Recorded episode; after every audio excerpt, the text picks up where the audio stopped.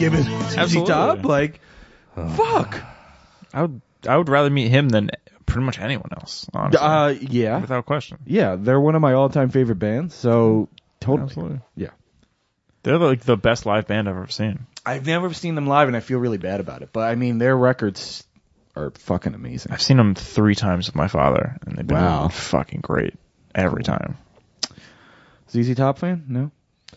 No, we've had this conversation before. I'm not anti, but um, I have a. Everyone has blind spots. Hmm. One of my blind spots is, um, Good country rock and roll. yeah, sure, that that'll work. Sure, whatever. Pretty much any like anything. uh, I I know very little n- rock music, like straight rock music. you Like should my really mom. change that. I know some, but like not, you know, ZZ Top is on the list of things. I, I don't really know ZZ Top. I don't really know Tom Petty. Meh. Yeah, I mean, I Tom know that Petty's guy alright. passed away, and it's tragedy and everything. But like, I was never a huge fan of him. So. I don't. Yeah. He was always like kind of like the I to me- to me he's like the first guy that was like he sounds like fill in the blank. Isn't that good enough? Like uh, hey, he sounds like Dylan or like he sounds like the Byrds. Like I mean, isn't that good enough? I res- like no, not I- really. I, res- I mean, he's I, res- fine. I respect it to the fact that you can't say this is my opinion, but I don't think you can say that anyone, even though I never thought he was great. It's not like later period Tom Petty is suddenly this embarrassment. It's like Yeah. the man wrote the same quality of music for much longer. Yeah, you're a lot of other people of his age, by the time they were that age, were like just shitting out Yeah, no, crap. you're And right, he's you're like, right. later Tom Petty is not to me that is about the same as early. I Petty. I would say I like that stuff more than the early stuff. Yeah, I, I I think there's a few bangers in the later Yeah. career where again I don't put it on all the time, but if you play the song, I can't think of any other. I can't think of a lot of other mainstream artists where I find so many of their songs so palatable. Yeah, Like if it's on, I'm not like, what is this fucking shit? Yeah. turn this shit off. I'm like, oh yeah, Tom Petty, all right. yeah, I can It's live fine. with this. Yeah, like that's the whole thing. Is like I can live with him, but he wasn't like be all end all. No, it's just like inoffensive rock and roll. Yeah, Sure. yeah. Sure. Hey, we should start. Okay.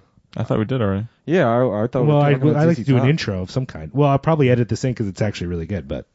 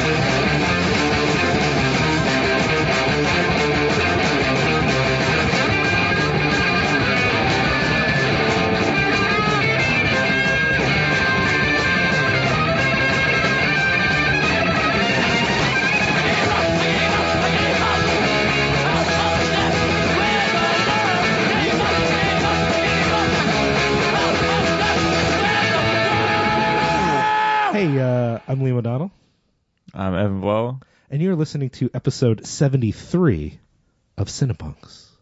Uh, right up front, I need to name it.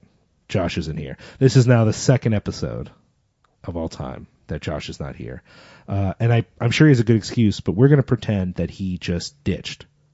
I mean, he kind of did. Yeah, I, I'm pretty. Fucking su- jerk. I'm pretty sure he just got so drunk. He's probably high right now, He's so fucking high right now. He and that's had- not even a joke. He had a weed cookie. Josh has a real thing about having edibles, and, Uh, then, and, yeah. then, and then his life goes crazy. No, when I say that, I don't mean he has them regularly. I mean he has a series of stories where he has what is probably a normal amount of pot for people who enjoy pot. Yeah. But then his life explodes and things go crazy. Like it's not like he has like a, a psychedelic epiphany. It's just like Not usually, no. Oh, okay. Uh, The only story where it sounded like maybe was when he had, I think he had maybe gummy bears or something before he saw Doctor Strange, and he found that transcendent. that'd be pretty cool. I guess so. I don't know. I can see that. Uh, we're here. Says the guy who wrote the straight edge book. But I anyway, know. Yeah. We're here with Tony Rettman. uh, well-known uh, author. You don't like well-known. That made you uncomfortable. Everything makes me uncomfortable.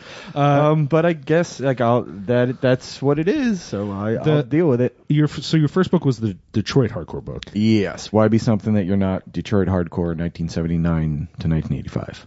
and then you followed that up with a New York hardcore book, Yes. and that was is that eighty to ninety? 80 to 90. Yeah. 80 to 90 and now you've got this straight edge what's the title of the straight edge book Straight Edge, a clear-headed hardcore history.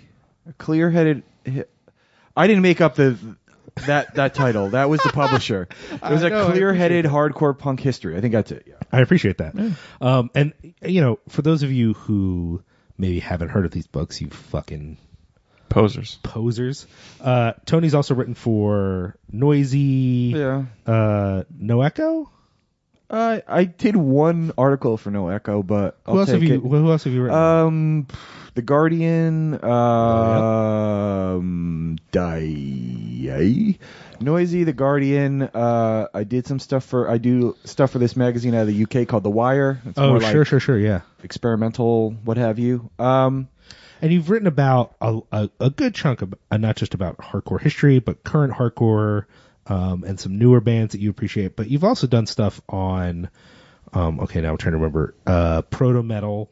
yeah, yeah. Did you also what else? What what's some of the other music that you've written about? Oh, jeez. Um, uh, you know, I'm a big fan of like psychedelic rock from the Sure, 60s and yeah. 70s, so I've kind of written a lot of stuff about that. There was um in the early 2000s there was a website that was called Blastitude out of Chicago. Sure, yeah. I did a lot of stuff for them. Um, so I kind of write about what I most. I would say 85% of the time I write about what I like. Mo- Yeah. And then most, well, sometimes I'll be like, all right, if you want me to do that, I'll do it. Sure. But um, mostly like psych rock stuff or Yeah. like weird folk, um, like from the 70s and now, and hardcore and just sort of like underground history. Sure, is yeah. kind of what my um, it's my wheelhouse, shall we say? And you also did for a while this uh, Green Room Radio podcast, which we talked about Yeah. on here the last time. Oh, I should have gone all the way back to you may remember Tony from our New Uh, the New Breed, yeah. documentary episode. Yeah. you narrated that. You were part of the whole group putting that together. Yeah. and then on that you were starting that. I don't think you had started the Green Room Radio. I might have yet. come back by then. I think I I think I came back from the trip to from California to do that. But I'm not sure. Come, but had they come out yet? Was that no, no, no. They they, they recorded a whole bunch and then they like put them out as like a a weekly thing. I gotta say, I mean, we can talk about this later when we get into stuff, but um, I appreciate it. It felt like there was a variety of people on that podcast. Yeah. it wasn't. It wasn't just the obvious people you would have on that podcast. Yeah, I mean, I I mean I can't really remember, but I know I had a had a hand in like picking certain people, like Sure. uh like Todd, like Ted Leo, Todd Youth, uh who else? Toby Morse, Mike Judge. I don't want to be like I picked them, everybody else sucked. but like, but like You the, heard it here first. the more obvious, the more obvious ones like Keith Morris, like that was just like I Sure. think he just shows up places like, hey, you want to interview me, man? All right, I'm important. Um, but uh, nonetheless, uh, Sure, sure.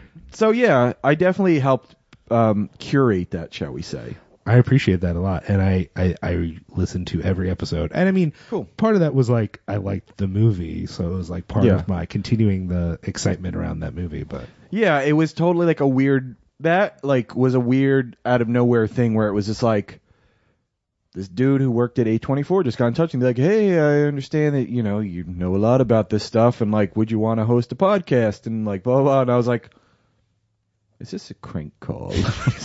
I love that. Wilt Chamberlain, is that you? um, but uh, it was totally on the level. Yeah. And uh, you know, whatever. So it was cool. It was a cool little uh, experience. It was definitely like not in my wheel, like not in my um. That was outside of my world in the way of like Sure. being being treated nice, like just in the way of like, I like everything to me. Like they probably thought I was a total rube because I was like, so you're just gonna fly me out there and give me a hotel room, and uh, Yeah, I mean they they treated you like your work actually mattered to them, which Yeah. is maybe something that they doesn't- kept no no. no. they kept calling me the talent, and I was like, where, who, what, where? like I love that. You know, um, I, uh, I I talked about it in the last episode, so this is a little bit of a repeat. But recently, I I got to do a live version of Eric Roberts is the fucking man Yeah. with Eric Roberts there. Yeah, yeah. And we were being kind of treated. I mean, it wasn't quite that because we know the guy who runs it fast, but there was a little bit of a feeling of like we were the talent. And every time I was like, "Whoa, like we, we you care." And they were like, "Okay, here's your artist pass." I was like, "Artist pass? yeah, I'm industry? What the fuck?" yeah, yeah. It was kind of cool. But it's also one of those things where it's like for a week, like you're like in this nice hotel room in L.A. and Yeah. like you're like yeah, and then the next week you're just fucking back at your normal job at Yeah. the copy shop, and you're like, fuck my life, like, like, you know. But um, well, uh, before we jump into your latest book, which uh, we're both very excited to talk to you about, as well as we have lots of questions actually, but we, you know we should talk about the new book since that's the thing you're selling. But I'm going to talk about other stuff too. Cool. Uh, we're going to start off with the thing that we start every episode with: our patented, copyrighted, trademarked feature, whack and on track. People are going to miss that you didn't say it with me, Evan. I don't feel right doing it. It is Josh's thing. That's mean- Josh's. It's Josh's gimmick. So I feel Yeah, bad. I'm not gonna. I'm not gonna walk on that. I have Tony, more- as the I have more guest, you get for to that. either begin or end. Would you like to go first or last? um, I I actually like made notes for this. So you want to go first? I applaud, but, uh, I applaud your, your professionalism. Well, Yeah. I uh, what I have to do right now is uh, connect because it's on my doc, like Google Docs, so I have to like get the password. Okay, so we'll have. So, uh, we'll have. We'll have. We're gonna take our first break for the night. well, I'm just gonna go ahead and start then. Uh, whack it on track. I got, I have to say, on track.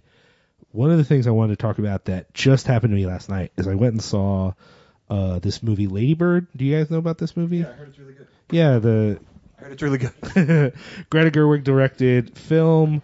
Um, it's I, it's not autobiographical in the sense of she is Lady Bird, but it's pretty clearly based slightly off of her in that it's a kind of annoying teenager in 2002 growing up in Sacramento, which she grew up right outside of Sacramento, and it's it's kind of the story of her relationship, not just to her mom, but to everyone, and she's trying to find herself, but she's like very it's it's hard to explain um, you know how right now media is filled with these very flawed male characters that you have sympathy for, but they're kind of assholes. Imagine the teenage female version of that. She hurts people around her, but you kind of are pulling for her not to be that or to be better than that.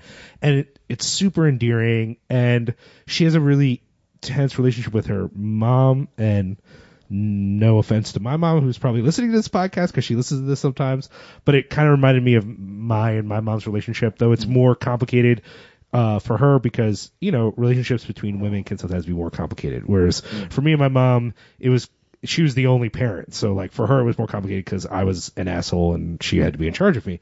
But it made me think of that feeling of like you love someone but you're in kind of tension with them. Anyways it was really well written. I really liked it. Uh, that was pretty hype um, I'm trying to think. There was one other thing I saw recently that I wanted to talk. Oh, and then I saw, uh, and Evan, you were watching it as well. The uh, the Jim Carrey. What is that thing oh, that called? documentary. I was just Yeah. gonna talk about that. Yeah. Yeah, I watched. I only saw half of that. My wife was watching it, but it's weird. I yeah, go ahead, talk about it. well, you were gonna. Is, is that going to be on your on track? I mean, I literally just finished watching it before you picked me up. Um. Well, I don't want to steal it from you. Sorry, we can talk about it together. Okay. I, fine. what did you think? I really. I. I liked it a lot. I really liked it. I it it didn't. Sad. It did not endear Jim Carrey to me. Can I say that? Well, okay. Yeah. I, I I think the thing with Jim Carrey is my wife and I talked about this because I only saw the maybe the last twenty minutes of it. Sure. Sure. But like Jim Carrey, I think isn't. I mean, not to be like uh like a gossip, but like there's Yeah. something to do with like he's in a lot of trouble right now with like a girlfriend who uh, killed herself on with his like um dep- like medication. Do you know about that? I don't Oh, know I didn't know about anything that. about that. Well, it's something where he's like not in he's not being presented in the greatest light in the way of like this woman um killed herself with his like prescription medication Oh wow. and like um she's trying to hit her parents are trying to sue him cuz like they're saying that he um whatever uh led her down a wrong path or something and uh there's like actual note that a suicide note that she wrote that said that like you did this, you made me like you turned me on to all this these drugs and blah blah blah blah. blah. Um, so I'm I was wondering if he made that movie to be like, hey, people are gonna think I'm a real jerk here. Like, Maybe I should. Again, he doesn't. He looks flawed in it, but he's also like, to me, it's uh, it seemed like he was kind of clutching at straws of being like, hey, I'm just like this weird dude, and like we're Yeah. all just like blades of grass, like this real cosmic kind of. Evan, what'd you Stuff. what'd you think? I mean, I kind of got that vibe, but it also just it made him seem crazy more than anything else to me. Like it, Oh, he definitely seems like- unhinged. the fact that he played that part in the way that he like l- like just functionally turned into Andy Kaufman, and there was no line between it, and it seemed like he kind of lost his mind a little bit. I think that was the most surprising part of the whole movie. Like I, I remember seeing that movie when it came out, and I thought it was fine. Yeah, I mean, I didn't too. really. I- yeah, you it was like here. It wasn't anything. to- Yeah, it's yeah, okay. but I didn't realize he like went to That such a into it, degree. yeah. yeah. Yeah, I mean, uh, first of all, I, I kind of get during the documentary they make the point that like the movie kind of existed not in the movie in the sense of like all the interesting stuff wasn't what made it into the movie. It was like him being Andy all the time or being Yeah. fucking uh Tony Clifton. Tony Clifton all Yeah. the time. And I get that. Uh, I, I think the thing that kind of bummed me out, maybe this is just me, but uh, it was his hostility towards Lawler. Oh, I thought that was great. I could not. eh, The reason was because, um, it. I mean, he plays it off at the time like, well, I couldn't help myself. It's just Andy through me. But like in real life, Lawler and Andy were like buddies, and they planned a lot of this stuff out, and they were friends, and like they broke kayfabe, and the idea that like, uh, that him as Andy is just hostile all the time and Lawler doesn't know what to do about it, it kind of made me feel bad. I felt bad for, of all people, Jerry Lawler, a person for whom I had never had sympathy before in my life. And he's just, there's a couple times where he literally tries to assault Jim Carrey. And his whole thing is like, why is he like this? Like, why is he treating me like this? Like, Yeah.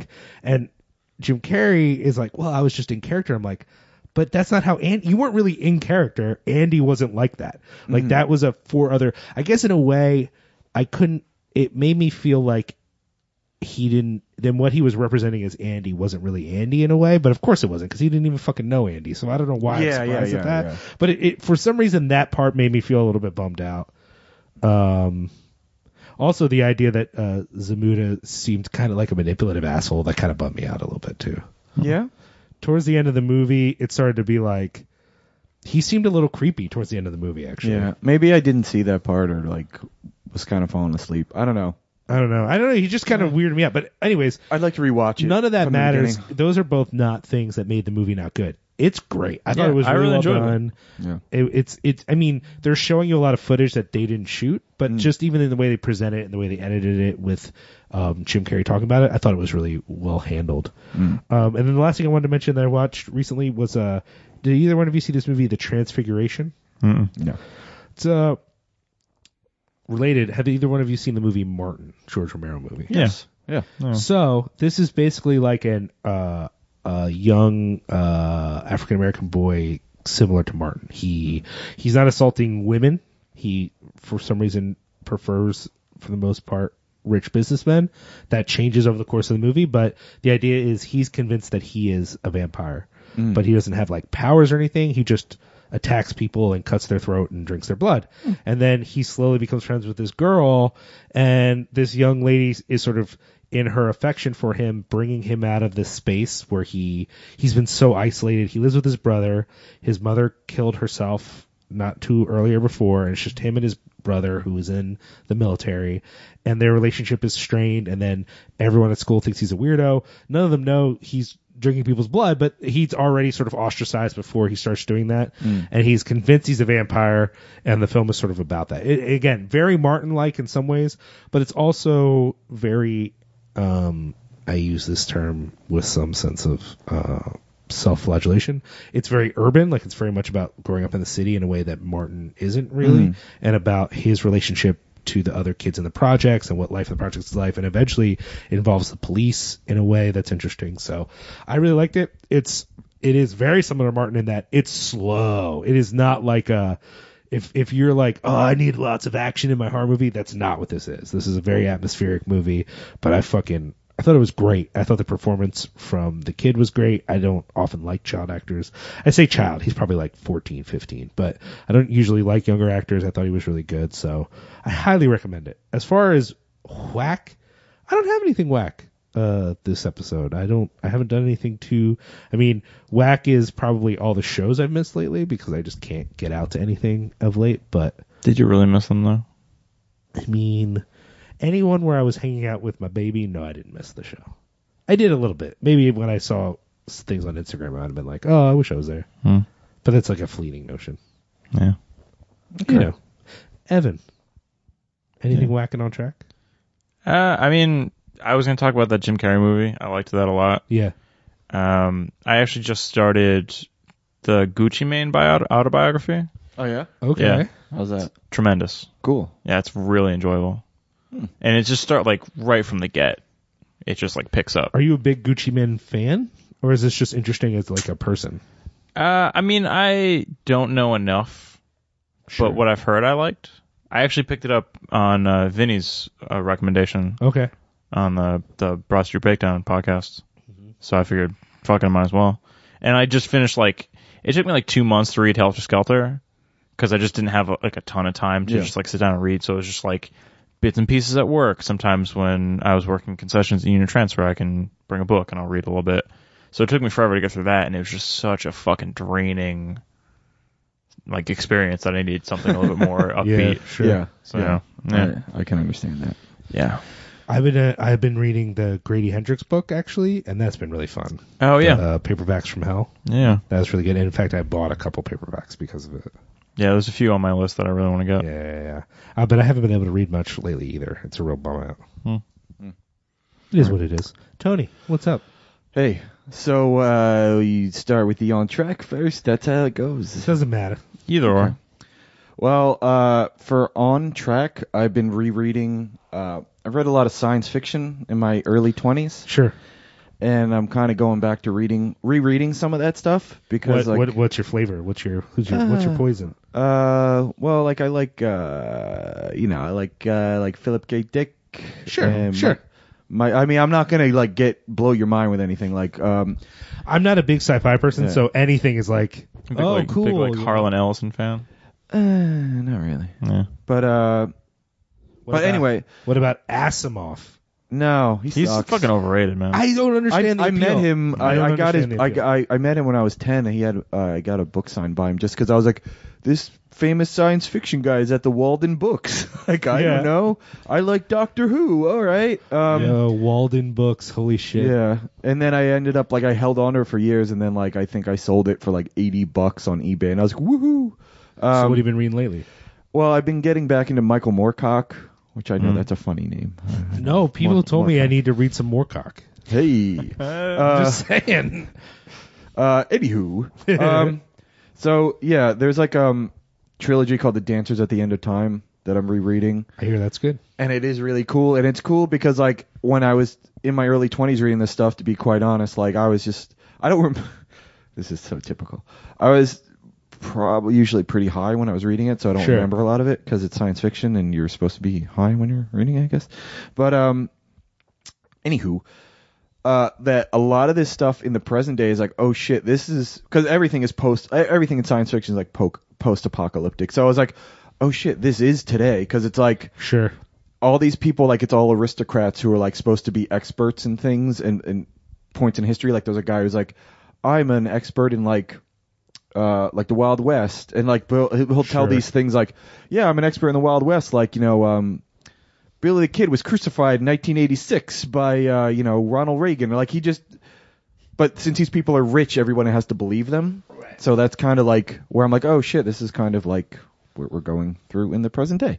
Um, so I've been reading that stuff a lot, and uh, I've been enjoying it basically because like I write books about punk rock, and uh, I'm done with like biographies. Like everybody asks me Yeah. questions like, have you read like no distant like, hey, have you read like whatever like the Roger Moret book? I'm like, no, I will get to it. Like that's the great thing about books, you can get to them. like you Uh, know, like excuse me, Murray. it's Moret, I believe. No, I'm just. Um, He, what is he? French? No, no. No, people say it that way all the time. Yeah, I think Yeah, it's Marais. Marais. I think it's Marais. I thought. Um, but so I've been reading that and like uh, enjoying it, and uh, going back to the punk rock thing. Um, the Bridge Nine just did that Triple X book, which is like a oh yeah. fanzine from the early from the well like 83 to 88 that this guy Mike Gitter did in Boston and yeah. that was like to me like that was the whole when I was like a 14 year old 15 year old kid I was like I want to do a fanzine and like oh like that looks cool I want to do it like that that was like my um whatever muse or just like that's what I want to do and um so it's kind of cool that that's all like in one big book and it looks really nice and I um, appreciate that. Yeah. and like yeah i mean like more i i i more so than like any biographies or any kind of things like i i'd like to see more of that kind of like uh like fanzine compendium kind of stuff like Yeah, I've seen cool. a couple, but they're they're not. th- There's not as many as you would think. That touch and go one's nice. it's awesome like yeah that like there should be more i think like even if it's like eh, like even if it's like some small little thing where it's like hey this is just some like zine from the midwest in the 80s like they did five issues like ah i'm a fucking nerd i'll see that like Yeah, somebody sure. print up 500 cool um so that's you know what else is a, there's a lot of stuff like music uh, I, I like Do it. Uh, Do it. um there's a band that's from england called uh Gnod g-n-o-d Ooh, I don't know that band. and they're like kind of weird, like noisy. I guess like I don't want to say industrial because that's like ugh, but like kind of noisy, weird, psychedelic rock with like dubby overtones, and it's like that's like my favorite. Like I don't want to be like my favorite record of the year is, uh, but that would be it, and it's uh it's got this long convoluted title. Uh, just say no to the psycho right wing capitalist fascist industrial death machine. That's the name of the record. Yep. It's subtle. Yeah, it grabs you. grabs you. Um, so I like that record, and um, yeah, there's that. There's like just I'm always like more uh old stuff than new stuff. So I'm always like Sure. checking out weird like progressive rock stuff and um Sort of mining the depths of things you might have missed back. yeah, then. or like I'm always like to me like every week I get those updates from uh this distributor called Forced Exposure, and it's always like anyone that's like like crazy prog rock Peruvian 1979. I'm like I am on that.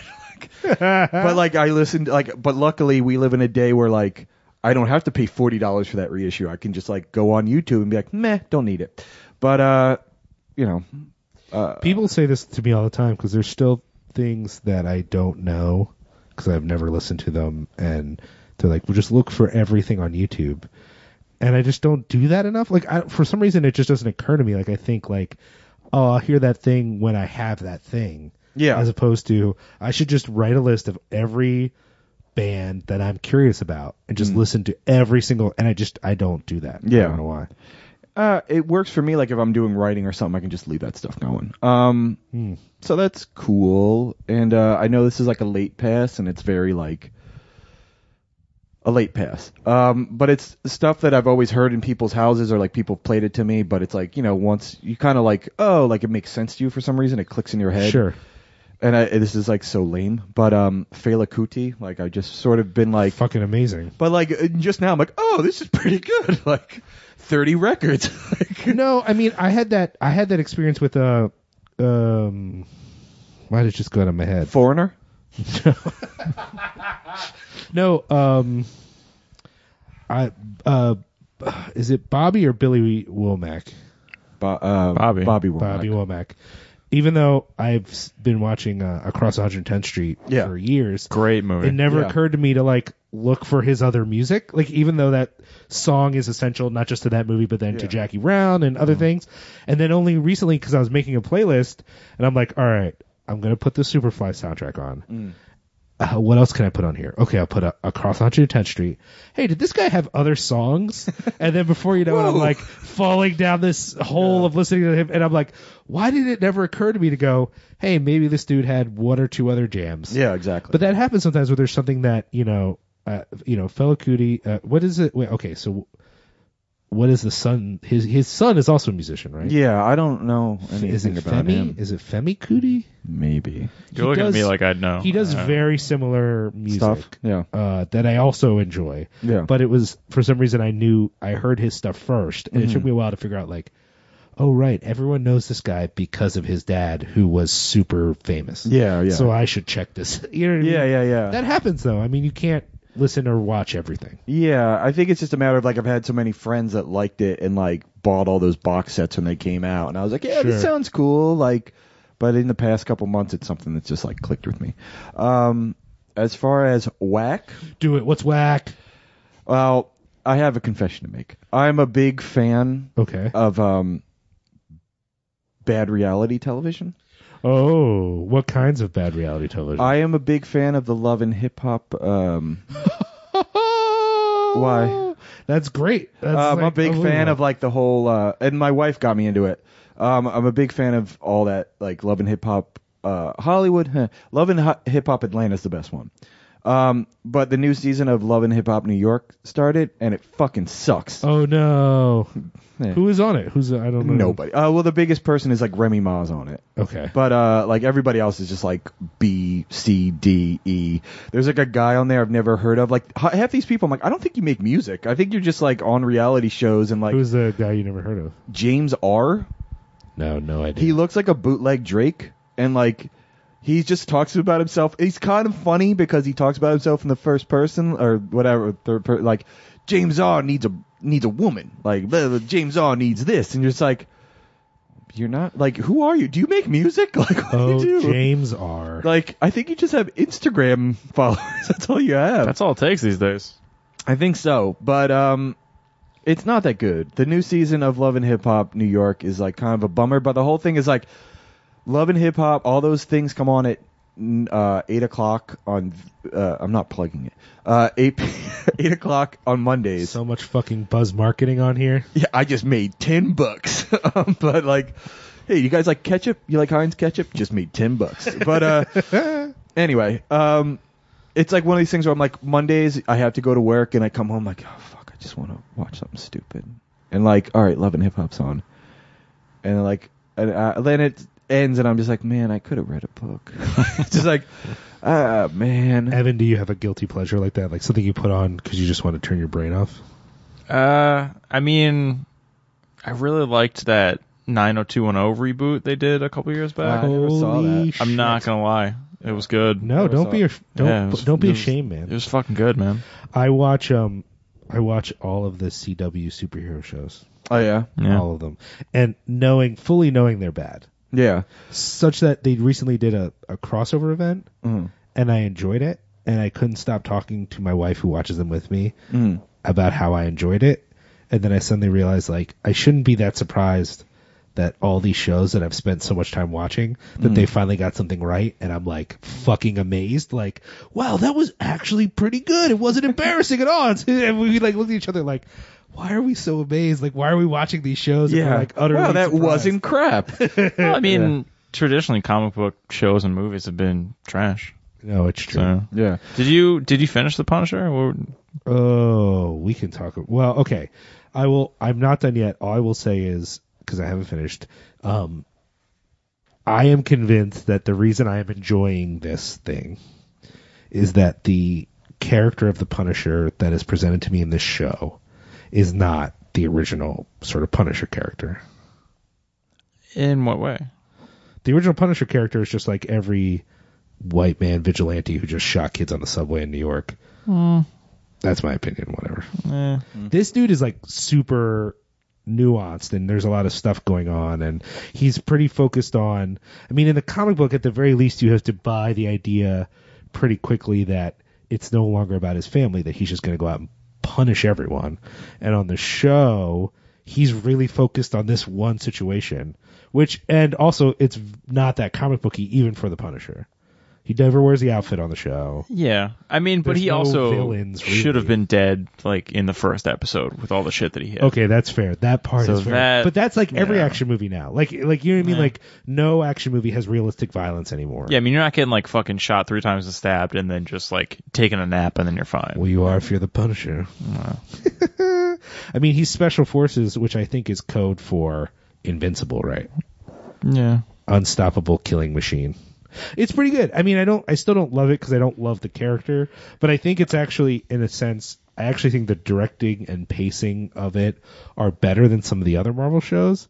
That I actually like those shows more because they're nerdy comic book shows. Like, Yeah. I actually think the pacing has been better than Luke Cage, but I fucking love Luke Cage as a character, so I put up with the fact that that show should not have been 10 episodes. Like, they really took seven episodes worth of material and were like, just stretch it out! It'll work! And it doesn't, it does, it works enough for me, but it's not great. That's my opinion. You loved it, I bet. I really liked it. Yeah. Yeah, yeah. I mean, I like Jon Bernthal. He is good in that so role. yeah, very he's good in that role. And I've also I've liked the Punisher since I was a kid. So I like seeing a fun like I, I like seeing another good representation of it. Because like the Tom Jane one sucked. I didn't enjoy that at all. But did you like uh, Warzone? yeah, yeah, Warzone was great. Because it was literally just like a fucking trash action movie where he just killed everyone. You're just a trash action movie. It's true. All right. Well, uh, I think that wraps up. Unless anyone has anything else, that wraps up Whacking on Track. We're going to take our first break. We're going to come back. We're going to talk about two things which are related in my mind. One is Tony's writing and his work, and two is Girls Trip. Oh yeah. Uh, Evan, were you able to watch Girls Trip before? I actually didn't get the chance to. What, what a dickhole. Uh, it was very funny when Josh had to cancel because he's high. Um, he was like, I, he's like, man, I went out of my way to watch Girls Trip, and I'm For like, nothing. And I go, and I go, yeah, but that was a gift that Tony gave to you. And he's like, Oh. and he goes, Yeah. yeah. I mean, don't get me wrong, it was kind of great. I'm like, I, yes. I have to give full. I just want to say that I have to give full credit um, to my wife Danielle oh, sure. for like. She was always like, "We gotta watch it. We gotta watch it." Like she was like waiting for the days to like that it would come on demand. She's like, "It's on. It's on." I'm like, "Cool. Okay, we'll watch it." And then I was like, "Holy shit, that was the greatest!" Like, I enjoyed that thoroughly. Well, we'll have a chance to talk about it in just Shit. a little bit. So come on back. Yeah. I had one free night this week and I went to see Cannibal Corpse instead.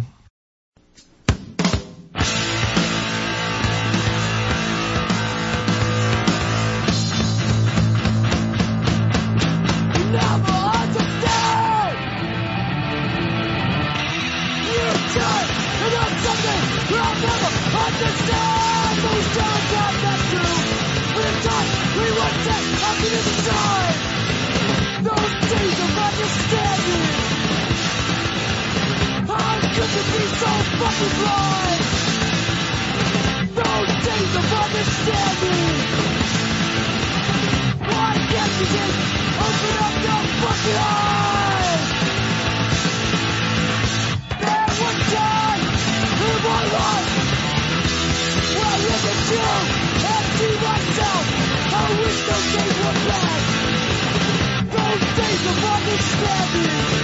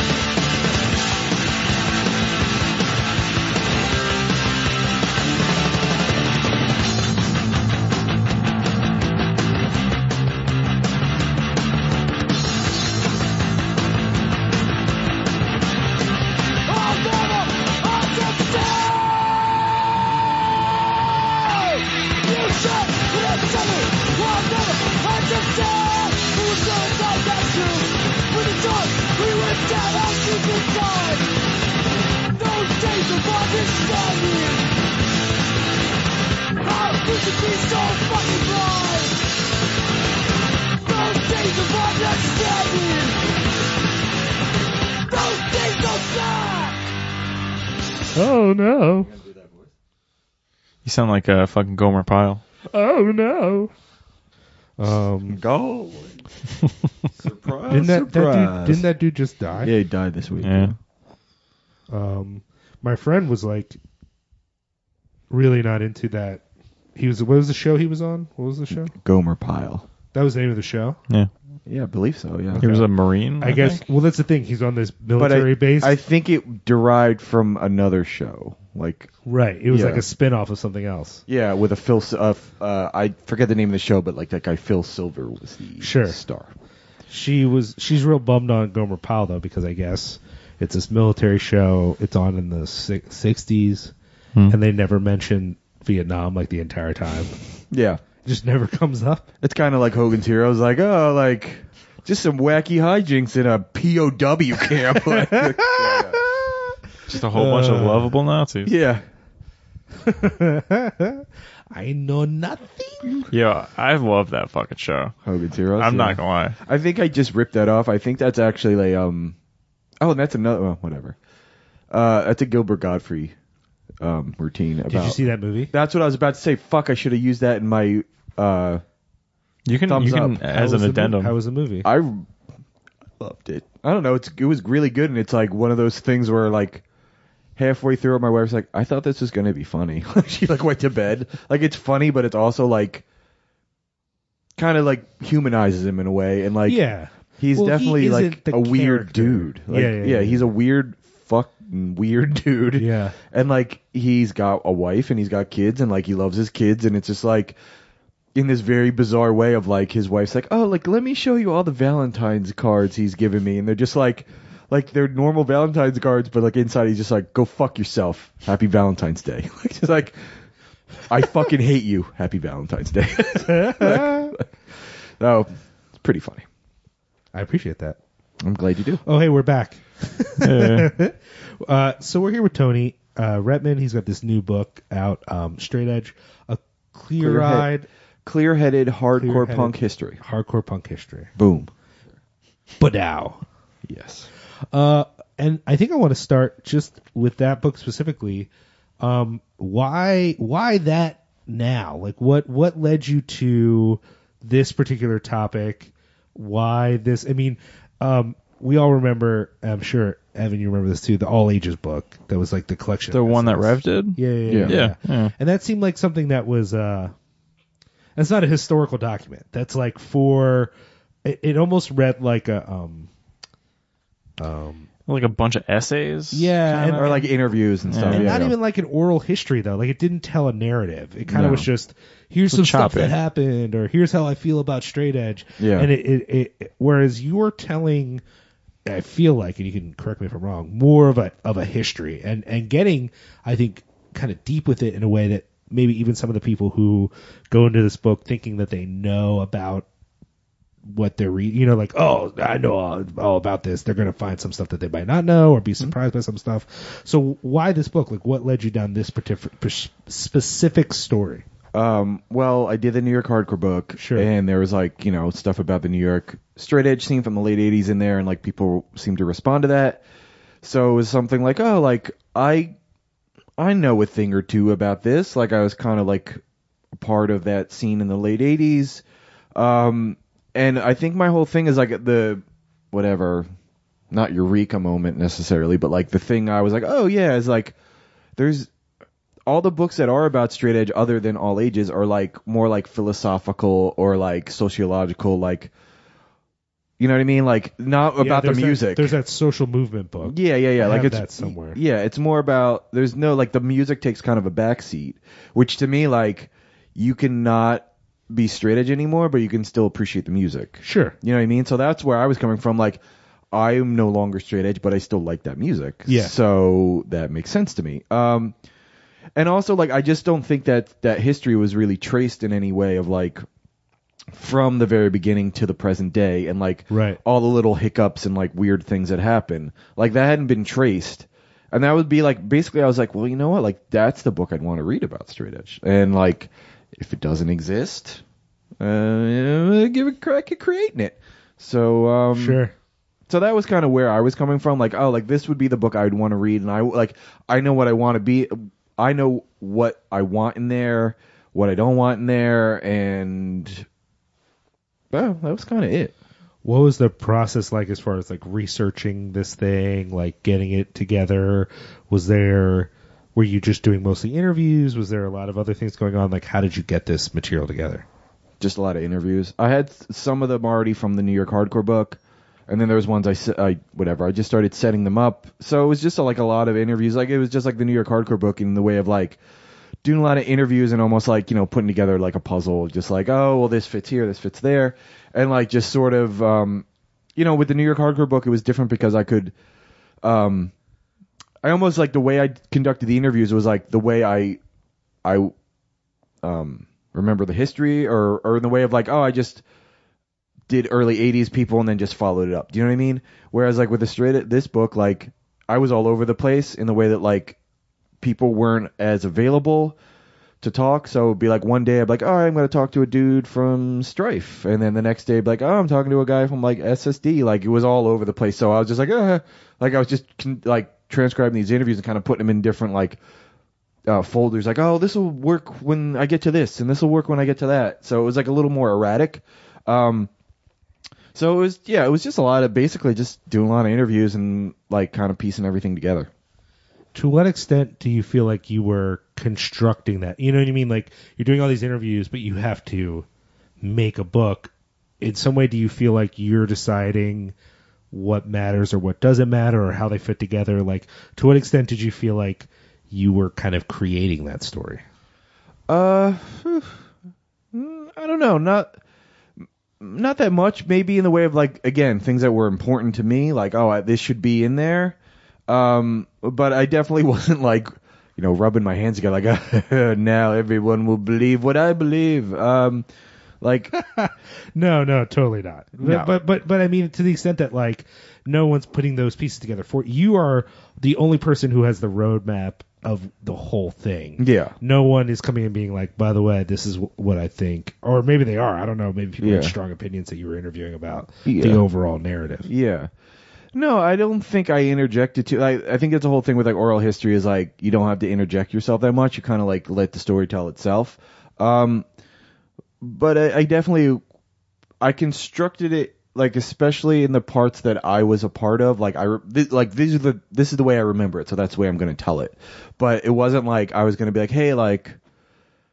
I always thought this band sucked, so I'm going to leave them out or something like Sure, that. sure, because sure, like sure. there's trust me, there's a lot of bands in there I think suck, but they're in there because like they were a part of the history and like that's what people were, you know.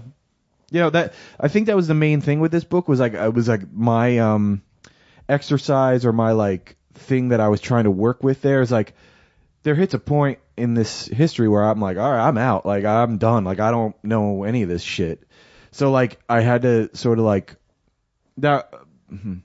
sort of like, all right, well, you're just gonna have to like kind of plug your nose and like get into this history and like figure out what it is. Do you know what I mean?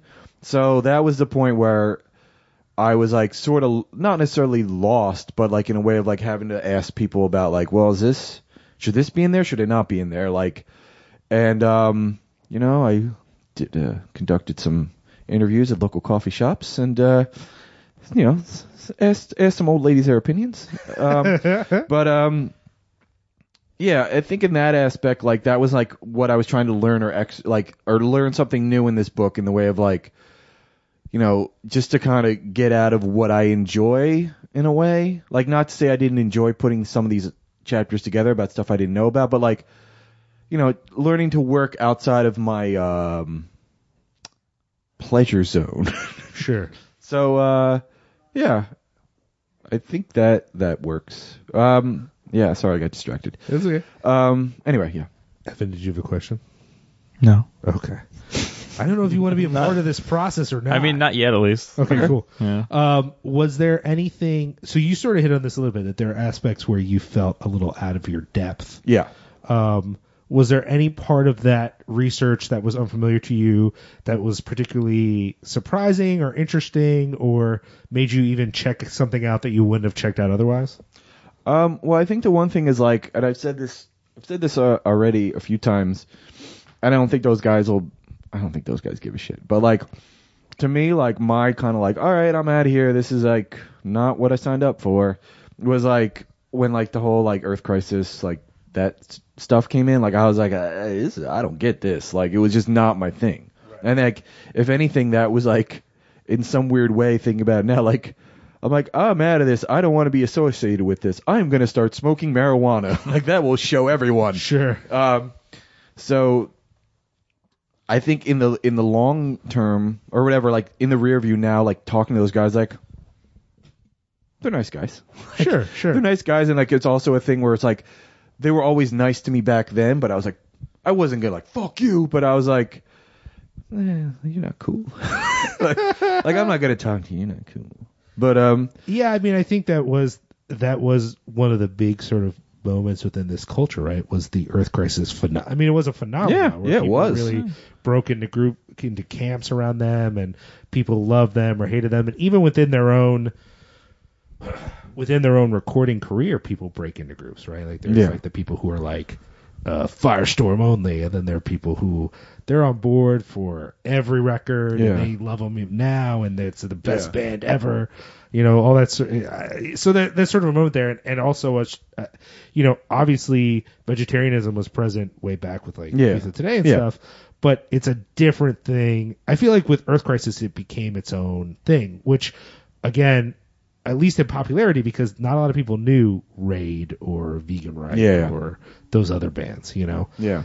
related note, and I wanted to ask about this. Um, did you spend much time with those sort of uh, that scene, that like hardline thing? It's one of those things that I don't know much about, but I know it happened, Yeah. and I know for them, like at that time, things were so isolated that they thought that's what was happening. Like I like I definitely heard an interview with one of the guys who was part of that scene that like when he moved to someplace else and kids were walking around saying they're straight edge, he was totally confused. He was like, "What do you mean? Straight edge is over. It's only hardline now. There's no such thing as straight edge." and like he had to like get clued into like, well, all this shit was happening for you. Yeah, it right. wasn't I- happening for anyone else. Yeah. No, I had no like I had no desire to like I no, I was never like a calls guy. Sure, like, sure, sure, sure. In the way of like when that stuff when that hardline stuff started to come in, I was like first of all, when I like there was vegetarianism, like that was kind of like introduced or whatever. And then like once the word vegan got thrown around, I was like, what the hell is vegan? Like that was like 1988 or 1989. Like Yeah. I, I had a friend of mine who was like, I think they're making this stuff up. He's like, I think they're just trying to see how far they can get. Um, but that it was weird because all right, like they're okay, veganism, all right, cool. And then like then there was like these zines that were like hardline zines, and I was doing a Sure. zine at that time. So like we were, um, my friend and I who who did the zine together were like getting these zines in the mail where they would like interview these bands, and they were all made up. Like it, was- that was the whole thing. It was like this shit was all other than like the bands you mentioned. Like all these bands are just like kind of made up bands. Or like, hey, we're a hardline band, and maybe they had to practice, but like they would like a hardline zine would interview a hardline band and be like, so see you guys play drums. Drums are held together by glue. Glue comes from horses, dead horses. What do you got to say about that? Like it's just like, and you're like, I thought you liked this band. you know, like Oh what what are you guys doing? Like that was when I was like, this is fucking dumb. And then like musically, I think that first Vegan Reich Seven is really good. I really love I that record. that. That's the second one's even better. Yeah, I don't think I've ever listened to that. But uh Raid wasn't my thing. Um no, it wasn't my thing. But um again, all these guys are like in the in the rear view like the dude Sean from Vegan Reich, super nice guy. Dudes from Raid, super nice guys. And like I think they see the distance of like, eh, maybe some of these ideas were a little uh, wrong. Um, I think they know they're pro- like I don't- I I'm more for a guy who's like, all right, I was a kid and that was dumb, rather than like, yeah, I'm totally still into this stuff. He'd be like, bah, bah, bah, whatever. Like, what do you live in a tent? like, um, but um, yeah, it wasn't my. Oh, there we go, There's a pizza. pizza. Sorry, vegan wreck. That's okay. Go ahead, hit that stop button. Then it's recording. We're did it. back. All right, we took sorry y'all. We took a brief break to get pizza. Mm. It's fine. Yeah, Mhm. good Um, salad. So I want to uh, I, I want to ask about your wider sort of writing as well, but I, I wanted to just give have one more question about the straight edge book in that you know you're doing all these interviews, you're getting these stories, you're t- kind of telling it, and you have some idea of where this is going or what it's about. But were there any were there any major surprises? Was there anything that sort of came up or that you were able to include in the book that you were like, I did not see that coming or I did not know anything about that until I heard that? Hmm. Let me think here. Um. Huh. I think one thing that I, I mean, I guess this is like, maybe not like, oh my god, I didn't know that, but more like, oh, like now this is all kind of coming together. It all makes sense in that, Sure. like, yeah, I think it was like Ian MacKaye said this in the in the book in in that like, we just you know we just wrote the song and, you know every all the early releases on Dischord, like we always made sure we had this like fist with an X on it. It was just like it was a whole it was more of a symbol of DC hardcore than like Sure. anything else. And then like all of a sudden like around the con- like seven seconds in Reno, Nevada or like SS Decontrol, we're like, oh well, I guess if we just put this X on our hand and that song's there, like oh straight edge, oh we're straight edge, like that kind of thing. Like it almost like took a life of its own and like the ball started rolling almost like through a game of like telephone in a way. You know what I Sure. mean? Like in just like this stuff that everyone considers history was just kind of like happy accidents, like or something like Yeah. that kind of stuff. And I think that's what's interesting. Like the one like thing I took from it is that like yeah, this whole thing like whatever this ball started rolling in this underground culture. But like it wasn't like anybody had an intention. Like it wasn't like Ian Kai's like I'm going to do this and we're going to have this movement and blah blah blah blah blah. Like it was other people being like, oh well, I'm with you and like I'm going to take it this step this further. I'm going to take it this further. And like it, that's the thing is as you follow the history, like oh like yeah yeah yeah like I'm going to do this and I'm going to do that. And then like it gets to the point where like I'm gonna like beat somebody up because they drank. You're like, oh, hey, whoa, calm down. What, what are you doing? and then like, then there's a whole like thing of like, uh, like in Salt Lake City, Utah, where there was like all those like straight edge gangs and things like that, and like, so it was kind of. I think that was the thing is like to watch. Yeah, like it wasn't anything like I was like, holy crap, I didn't know that, but more like as I pulled the thread more, you're like, oh, like this is something that almost like um created itself in a way without anybody almost um I don't know how to put it like it's it, it almost took on a life of its own with other people kind of like just adding their own personal um aspects to it if that makes any sense Doesn't it seem like that probably describes a lot of things though? I mean, that was I didn't read a, all of that. Uh, you know, there's the straight edge book that really is like the social Yeah, yeah. straight edge as social movement. But what I did take from it is I, I feel like that's probably true of more things than people are willing to admit. yeah So, you know, for me, when I'm being told about straight edge, I'm being presented these rules as if like a council of elders got together and drafted this thing. Yeah. But like this process of social process of like we're negotiating together and you're adding your bit and I'm adding my bit and maybe I don't like what you added and Yeah. I'm differentiating myself.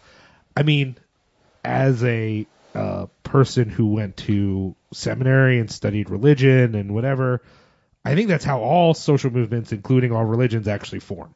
That the whole image we have of like an originator who sits down and writes everything down, that's only true of modern groups who are basing their founding off of that same myth. Yeah. Like they're like, oh, this is how I assume for example, this is how I assume Christianity was formed. Is that someone at some point figured it out.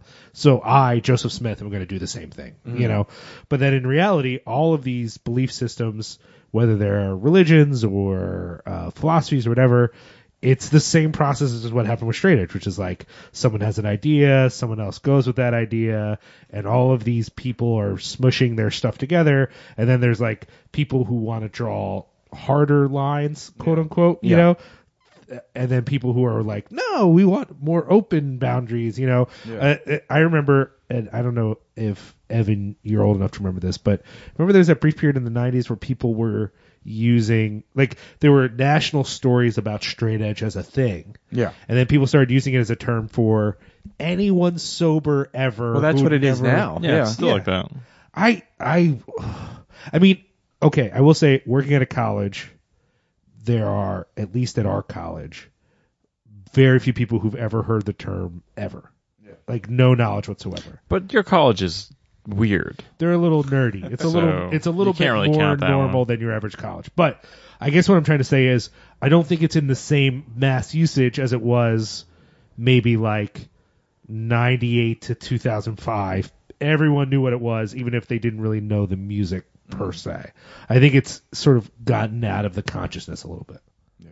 Well, I think it's more like now there's like mo- like you can watch a television show and someone's like, "Oh, I'm straight edge." Just just means they're sober. yeah, I guess so. I, I don't see it as much anymore, but maybe you're right. I don't know. No, I mean I've noticed it. I think there's like um The Sopranos or something. Well, not that that's a recent show, but also like you know there's like uh, CM Punk. He's like a straight edge wrestler. No, that's true. I wasn't thinking about that. yeah, there's him. There's like uh isn't there like a there's a pitcher for the California Angels that like is a straight edge dude. Um, Oh wow. I forget his name. But like I think it's been more uploaded into popular culture in the way that like it's a it's a word in the dictionary now. You know what I mean? Sure. Like so I think it's been stripped of any kind of musical like I doubt in like whatever definition is, definition is in the dictionary, I doubt it's like a 90 second song by a band in Washington DC. like, you know what I mean? Like, so I think it's like taken on a life, um, a life of its own. But, um, yeah, I don't know. that was kind of the one thing I like kind of took, took from putting all the stuff together. was that that that method that that's how Yeah. it came. Yeah. I, I mean, again, if I really thought about it, I probably would have thought that it was something like that. Yeah. But I didn't. I just was like, these are the rules. Everyone knows it's written. In. And then when you would meet people who didn't conform to that in some way, like I don't know if you ever had that experience of meeting someone from somewhere and they said they were straight edge and they smoke cigarettes. Yeah. Or Yep. they thought straight edge also. I mean, we still have this thing, right? Like for some people, straight edge is very clearly no caffeine. And then other people, they're like, well, no, I, it's fine. What's the problem Yeah. with caffeine? You know, whatever, whatever. Yeah. I, I know that when like there was a big like in that late eighties era where it did, it was like wildfire, like everybody was like straight edge, every band wanted to be straight edge. Sure. There was like a band that was from the Jersey Shore that was like full on straight edge, but there's and their singer wore the, the varsity jacket and everything, but like he smoked and we are like, No, no, no, no, no, no, sir.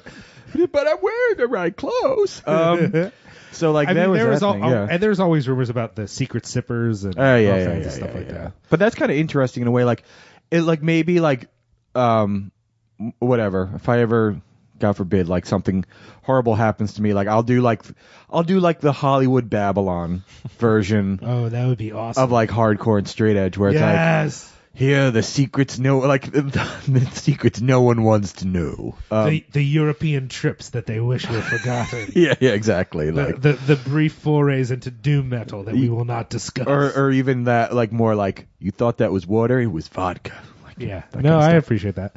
So I I wanted to ask a little bit about um you know your your you found yourself in this place, and I don't know if this was your goal, but you've become one of the uh historians i guess oral historians but still historians of this of this movement. And i sort of wanted to talk about um how you sort of ended up in this space where this is something that you're becoming an expert on or you're seen in that way. And and to go back a little bit and ask about starting with Detroit like why that first book? How did you end up in that space of writing that book? Um, well, basically, I think again, like uh, this wasn't planned out. It seems like I'm sort of going in this like cycle or whatever, like all the things that I was sort of like obsessed with as a kid. And uh as I was talking about prior, I have an older brother. He's like 12 years older than me. He was the guy that kind of like brought all these hardcore records into the the house in the early 80s and uh he brought all those early um records that came out on the touch and go label like ne- negative approach and the necros. And like for some reason as a child like literally a child i was like oh like that stuff seems cool. Like i don't know probably because they they looked really young and i was like oh they're not that like they're they might as well be in high school or something and then he also brought home the issues of Touch and Go, fanzine, which were like super juvenile and like scatological. And as a 10 year old, I was like, oh, I can get into that. Like, there's Sure. some juvenile fucking uh, humor. So, like, it was something where it all connected with me, like, oh, like, I think this is cool. And, like, I would say, like, even when I stopped listening to a lot of hardcore or something, like, those were always, I kept those records and I always kept listening to them. Like, those were like my touchstone of, like, this is, this is hardcore. Like, that was my definition of it, like suburban bald headed dudes. So um so that was something I was always interested in and um I don't know. It it all manifested with I was writing um, for this magazine called Swindle that was based out of Los Angeles. Uh, Shepard Fairey um, was the publisher, and this dude Roger Gastman was the editor.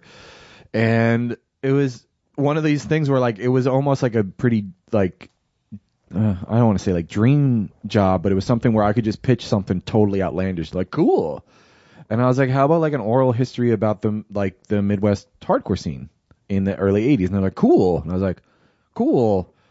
Um, so Did you see what you were doing then as like music journalism?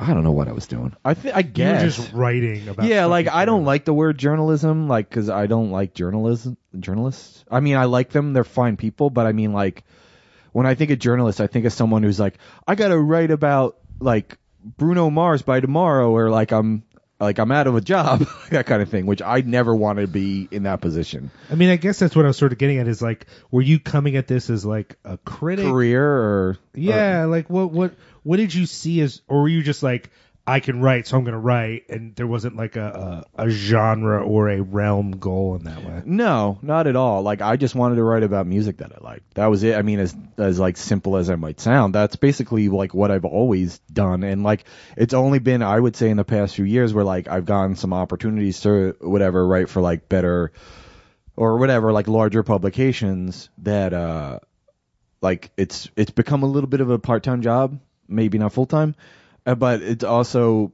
I don't know, I'm kind of getting off a tangent here, but like it's not something I, I I have I've been tempted to go down that route, but I have no interest because again, like I don't want to be like, oh crap, I got to write about something I don't like to make money, Sure. and like that's just not. It's there's no joy there. Um, and I'm all about the joy. So um, so yeah, I did this article for Swindle, and I just I I was really interested in it, so I I did way more than I should have.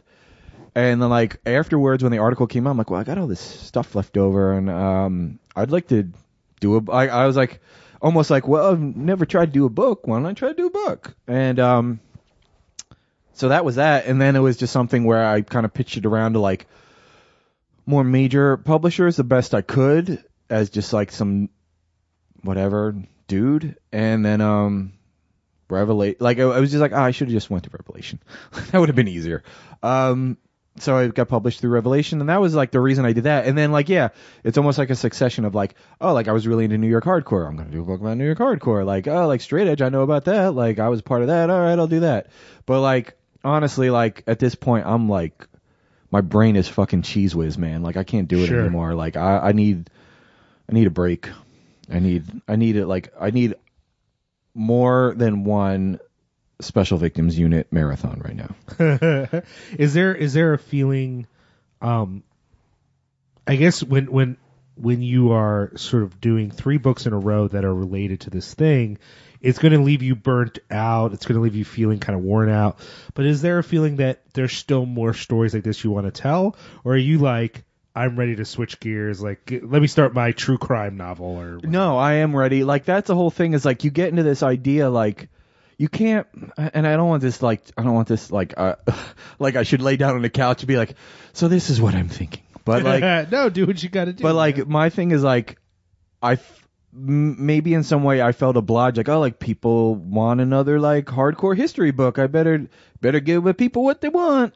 And now I'm like, fuck the people. No, I'm kidding. I'm just like, I gotta do shit that's gonna make me happy. And like whether it makes a little money or a lot of money or no money, like I just gotta like stay in a mindset of like keeping my my brain moving. You know what I mean? Like, and like, if I'm just gonna be like, all right, well, next we'll do. uh Let me look at my book here. Uh California hardcore. How's that? Everybody agree with that? All right, let's do that. Like, I don't want to be that guy because I'll just be like punching a clock and like. That's there's no fun in that. So I am definitely like switching gears and like, well, what are my other interests or like out not even music. Like I would like to like there's other interests that I have that I would like to take to the book form. I'm not going to spill my guts um, on what my ideas are. oh man, I can't wait for you to tell me later, and I steal all of them. Exactly. It is the oral history of love and hip hop. Yeah, That would probably be really good. Probably yeah, fun. I bet it would actually. Pretty pretty entertaining. Um, was there anything you sort of put together though after these three books, uh, methodologically, in the sense that like right now the idea of oral history is pretty popular, but I think we can all think of examples of people who are doing this that are not very good, you know, where they just are squishing things together. Or there's a so is there anything you learned about telling this kind of story after three books that like you think is interesting or worth sharing? Um, again, like I know it sounds really simple, but like the like the the I don't know. I think the uh, not even the secret. It's just like, dude, have you ever put down put together a puzzle as a kid? Like that's it. Like that's kind of like the the the the beginning and the end. Like just like just try to tell a story and like put the puzzle together. And like yeah. Like oral history doesn't fucking mean like I just put a bunch of quotes together. Isn't that what oral history is? No, it's not. Like read some fucking Studs Terkel. just like like figure that out. Like you know, like Studs Terkel, like please kill me. Like that's like a perfect oral history, or like the the Edie Sedgwick book, or like those are like that's like that's the template. Go that way. It's just like yeah, it's it's just about like building a good story, but also not like interjecting yourself like, oh, I'm like creating some drama here. Like it's just yeah, that's all it is. Is just like fucking putting together a puzzle and like getting that shit all together and like telling a good story. And I know that sounds like dumb, but like that's that's it. I don't know. I Uh, appreciate that. Thank you. Evan, did you have anything? Uh, I was just curious. Out of the three, what was the one that was like the most rewarding for you to have finished, and you know the one you felt the best about? Hmm. Uh, I think they were all like, it's just like finishing anything. You're just like, like it's it's rewarding nonetheless. Um, I don't know. Um, jeez, I think they were all equally rewarding, but like the New York one was like, it's funny because that that seemed so difficult, and when it was done, I was like, oh, thank God. And it, but it was like, when I handed that in, they were like, oh, like this is ready to go. Like let's just fucking print this up. I'm like, okay, like I wish everything's this easy, cool. And then like the straight edge book was not that easy to be honest. Like, Oh, it, really? it was pretty hard for me, like just to like piece that stuff together. But like that was fulfilling in the way of like, again, like that was out of all the three, that was the one that I had the most um personal experience with, or like I knew, I knew that. Do you know what I mean? Like Yeah, I wasn't sure. like, like New York. Like yeah, I went to a few shows and I liked those bands, but I wasn't a part of it. Like this was, I, I was actually like a part of it for a while. So I'm like, all right, like I know I'm not like bullshitting this or whatever. Like I know it's Yeah. the truth. Um, so that was kind of fulfilling and also fulfilling in the way of like that was more of my um inner circle in a way, eh, or like I knew those people. So for like I don't know, for like somebody I knew since I was 16 to be like, hey, you did a good job with that. I'm like, all right, cool. Like that makes sense because we were there to to share that moment and I got it right. Do you know what I mean? So that was that was fulfilling. But like on the other hand, like to do like a New York hardcore book and like someone who was there for the whole time to be like, oh, like you got that right and you weren't there. Um, that was kind of cool too. But it was all fulfilling. Like it's all like I it- feel like that would be supremely satisfying to have someone who was there be like, "Yeah, you really nailed it." Yeah, that was cool. Like, cause I was like, for that book, I was like, "Oh, I hope this, everybody likes this. Uh, like, like, uh, like, uh. and then like every that was the thing is like for that book, I was like, man, oh god, I hope everybody likes this. I hope, uh, oh boy, and then like it was all like thumbs up. I was like, oh yeah, yeah, yeah, that's what I meant. Yeah, I totally, totally nailed that. Like, um, sorry. Have you had the similar reaction for the straight edge book? Um, well, I think, hmm. Um, I, I think people. It seems like it's positive. All mm, positive for most people. No one has been like this. Your book sucks. Um, there's been like uh some criticism in the regards of I am no longer straight edge, and people thought I I shouldn't be allowed to write a book. Um, which I was like, uh, aren't we all grown people here? like, who cares? Um, I mean, if you wrote a book about um, the Branch Davidians, yeah, I would exactly. be like, "Wait, you don't? You're not even a follower of David Koresh." yeah, like, wait, you were you wrote a book about Lincoln and you weren't even alive then, poser. um, so like that part, I was like, okay, dude, like, uh, huh, that's a little confusing. I mean, it would make sense if, again, the book was about straight edge in the sense of it was Yeah. philosophy about straight edge. But it's not like you're like fucking xing up when you leave the house every day. And, And that's the thing is like my thing was like uh I told this story already a couple times in, in a couple interviews where like rando people on Facebook be like, "Yo, like fucked up that you did this and fucking sell out," and I'm like, and then I look at the person's Facebook page like, "A, I don't know you. B, you seem to be a grown man with children. Um, what? That's my thing. Is like." Would you like it better if I lied to you? Like if I was like, yeah, I'm fucking totally straight edge, and like, you want me to like patronize you? Like, would that be cooler? Like, should I not do the book? And like, that's the whole thing is like, have you even looked at this book to see that it's not anything about like what straight edge means to me or what straight edge means to anybody? It's the, it's the, it's like the history of it going through through hardcore. You know what I mean? Like, whatever. So there has been that criticism. Um, yeah, but like, and a couple, like a couple people have like said that maybe there's not enough um like uh female uh input in there or like sure. and um I, I don't I don't know like I, I interviewed some females um there's not like a whole chapter that's based on like females and straight edge like it's like interspliced within the story so I don't know you can't satisfy everybody what can I say that's the one thing I'm trying to I mean, that's true. I'm that's the one thing I'm trying to like work my way through is like I'm really bad with that kind of stuff. Like if I see one thing somebody says on like Instagram or the internet, I'm like you fucking son of a bitch. Like I I don't that's I don't get that angry. Um, but it's something like I take it very personal. It is hard. I think it's one of the things you have to learn when you are doing anything in public is that people aren't going to like it. You know that that that not Yeah, like not letting people's criticism become the most important thing is yeah. hard. And I think the thing is like I don't expect everyone to be like you did a great job and like I it's not like I want accolades. It's more like dude, like I did my best. Like it's almost like I did my best. Isn't that good enough? It's not like that's. It's more like that. It's not like I'm like a Trump. Like you son of a bitch, how dare you cri- like even try to criticize me? Like but I- I feel like you need to take on that the feeling of like, look, just buy a book. I don't care, love it or hate it. Did you pay for the book? All Yeah. right, we're good. All right, But well, my thing is like I've said this before is like the dudes who would be like, "You fucking sell it! uh, I'm not buying your damn book." Like I hope those guys get the book for Christmas and like they open up like, "Oh god damn it!" I'll read it. like, like, not even by a real edgeman. yeah, yeah. Corman. It's not even a real Corman. Um, okay.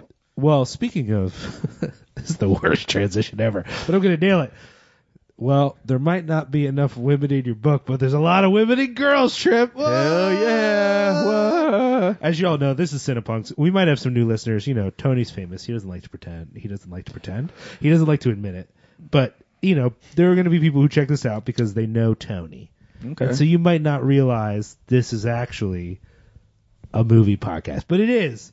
But the reality is, um, I wanted to mostly talk about your books I think that's really interesting. But we said, well, we should talk about a movie, and you said Girls Trip, and I got to be honest, I really enjoyed Girls Trip, As did I. but it's not a movie I was expecting anyone to say they wanted to talk about on the show, just because it's like both new and like I don't know. It people don't often want to talk about movies that are like newer movies that a bunch of people saw or whatever. But I I was actually super surprised with that movie, and it sounds like uh, you were also surprised with that movie. So um, for those of you who don't know this film, Girls Trip, it stars uh, Queen Latifah. It's uh, Jada Pinkett Smith. Um, who- Tiffany Haddish, who is fucking great. In the, she's unbelievable. Okay, did you know who she was before you saw this movie? I will admit, no. I had no idea who this person was. Uh, but she killed it, and it made me like go back and find out more about her. And I watched like some of her stand up, and then she hosted Saturday Night Live. Yeah, Yeah, yeah. she's. I hope she like she deserves anything she gets, whatever that means in the world of Hollywood. But she's fucking hilarious, and she's like natural. Like Yeah. like most of her stuff apparently was improvised in that movie. Like Uh, yeah, it's uh, Regina Hall is the main Yeah. uh, actress. You know, I I found her uh, inoffensive, but not necessarily. The, she was a she was in the scary movies, right? right. Yeah. Okay. Uh, directed by Malcolm D. Lee, who uh, is the guy who directed Undercover Brother of all things. Oh, another great film. and Roll Bounce. Uh, no, I don't know much about that. I didn't hate Roll Bounce. uh, I actually don't mind Undercover Brother, but I think it, I, I don't. I like that movie. I think, I it's think it. I, I think it. Well, and it also he also directed Barbershop: The Next Cut, No. Never saw. It. Which it. I do not enjoy. Um, and then you know, Girls Trip. Uh, but I think that this film, it's a little bit of a phenomenon. People aren't talking about it. made as a lot of money. I know That's that, what I'm yeah. saying. It is currently the highest grossing movie primarily made by African Americans ever. That's Period. great. Like yeah. more than a Madea? Actually, more than a Madea, which is like Damn. saying a lot, right? Yeah, Like, yeah. People the- love those And you only get those sorts of. I mean, let's just name it demographically. You only get those sorts of numbers because also white people went to your movie. Mhm. Because Madea, everyone has seen the Madea movie, and you're not getting those kind of numbers. So it's it's it did really well, and and and I think it had a bit of mainstream penetration in a way that a movie like that doesn't necessarily have. Um, so I think it's really worth talking about. Um, what did you? Why? Okay, of all the movies you could have picked, why Girls Trip? Talk about that a little bit. Well, again, my wife Danielle really wanted to see it, and I was like, eh, it could be good. I don't know. I think uh, my thing was like the reason I was maybe a little apprehensive to watch it is like I'm like most people, like or at least um, you know, I might write books and what have you, but uh, yeah, I'm a dummy at heart. Like I like, uh, you know, I I always want to give a dumb comedy a chance, but like in the past year or two, like every dumb comedy sucks. Like whatever. There's like, you know, I'm like, all right, I'll give fucking Rough Night a chance. Garbage. No, Like, bad. yeah, like uh, the night before, garbage. Like, Didn't all- like it, but I, I found parts of it funny, but overall it was bad. but like all these movies are garbage. They're like, like they're just like conveyor belt bullshit. What did like, you think of uh, Office Christmas Party? Did not see it. Did you see uh, Why Him? No. Are these good? I tell me because they, these are like the movies I re- like. This is like love and hip hop to me. Like I just want to watch like an hour and a half. I dumb- actually didn't mind Office Christmas Party. Okay, I- I I'll- kinda I'll watch it. Why him? I wanted to like because Bryan Cranston. Yeah, I- yeah. I'm a big Bryan Cranston fan, and I have mixed emotions on James Franco. I don't know what to make of James Franco. Eh, yeah, I want to see the Disaster Artist, but I've seen Yeah, other yeah. James Franco joints that were terrible. yeah, yeah, yeah. I thought Why him was kind of endearing, but Okay. I mean, here's a, uh, here's the thing about Girls Trip that I think sets it apart from some of those other movies. Um, I like the story overall, Mhm. and it's ridiculously funny. Oh yeah. And some of those movies, it'll be ridiculously funny, but everything about the story bums me out. Like, Uh, yeah, yeah, yeah, yeah, yeah. Nothing about it. I will say, okay, let's start off. I I usually like to start with all the positive and then at the very end go, and here's one or two negative. Because I feel like we're mostly going to give this movie a wild blowjob, let's name the two things that I think are, for me, a problem with the movie. Or not a problem, but they made me uncomfortable. Okay. One, clearly Essence Fest played for this movie. Paid for this movie Oh yeah, yeah, yeah. because the movie is basically like the the mecca of all African American culture is Essence Fest, and Mm. Yeah. everyone who goes to Essence Fest is beautiful and wonderful, and it's the only place to go to feel like a whole human being. Mhm. If you're if you're a black person in America and you haven't been to Essence Fest, you haven't experienced the black experience. Actually, Yeah, yeah, yeah. Like the film presents Essence Fest as like literally perfect, literally heaven on earth, and I, and I kind of was watching it towards the end of the movie. I started to be like, it's is it really get- this? yeah, is it really it. this Yeah. great? You know. The other thing that I I don't hate it, but it's it got on my nerves a little bit is the kind of movie that's this like women's empowerment film that still centers around relationships and primarily heterosexual relationships. Okay. And to me, it's like I get that that's the norm that we're living in, but some part of me was kind of like, it just got tiring a little bit to be like, we can't, eh, you know, it feels a little bit like you you want to have your cake and eat it too. It's like everyone in this movie is super concerned with making sure that they are in a relationship to some extent, except for I will say Queen Latifah's character is the one character who her love life doesn't ever come up, but. Mm-hmm. But the movie sort of centers around this like falling apart relationship and the financial implications of that. But then it's also supposed to be super empowering, and I and I would have liked to see a little bit of thought around that.